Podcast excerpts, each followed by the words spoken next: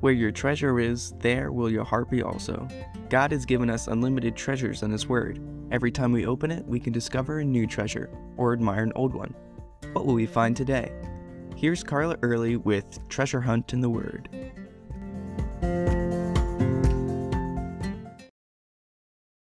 The first verse of the popular invitation hymn, Have Thine Own Way, Lord, references our key verse from yesterday when it says, Have Thine Own Way, Lord, have Thine Own way. Thou art the potter, I am the clay. Mold me and make me after Thy will, while I am waiting, yielded and still. So let's think about characteristics of good clay. I think the number one quality would be moldability. But it's not in our sinful nature to surrender our control, or what we perceive as control, over to anyone, least of all God, since we have no idea what He's going to make us into. What if He wants to make us into something we don't want to be? That's scary. Well, Jeremiah watched the potter in Jeremiah 18. It says the vessel he was making became marred, so he had to remake it. Sometimes God has to have lots of redos in our life because we aren't all that moldable. If we're too hard, He has to add more water. As the master potter, He knows exactly what we need and how to fix us when we mess up or don't cooperate.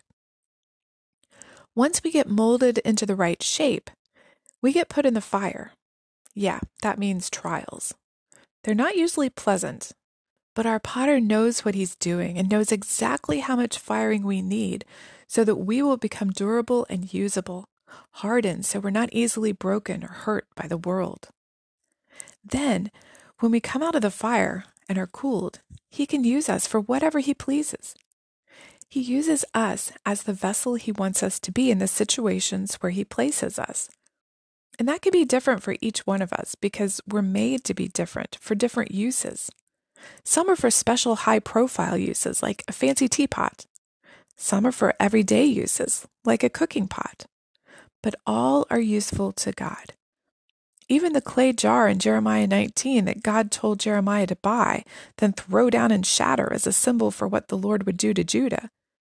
Even that jar that didn't get to be used in the way it thought it would was useful to God we don't necessarily have control over how the Lord wants to use us, but that's okay.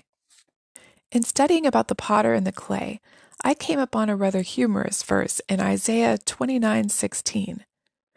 The NLT version says, "How foolish can you be? He is the potter, and he is certainly greater than you, the clay. Should the created thing save the one who made it? He didn't make me.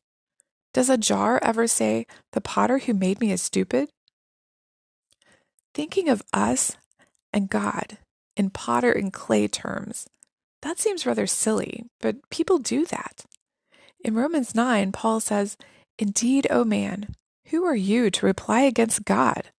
Will the thing formed say to him who formed it, Why have you made me like this?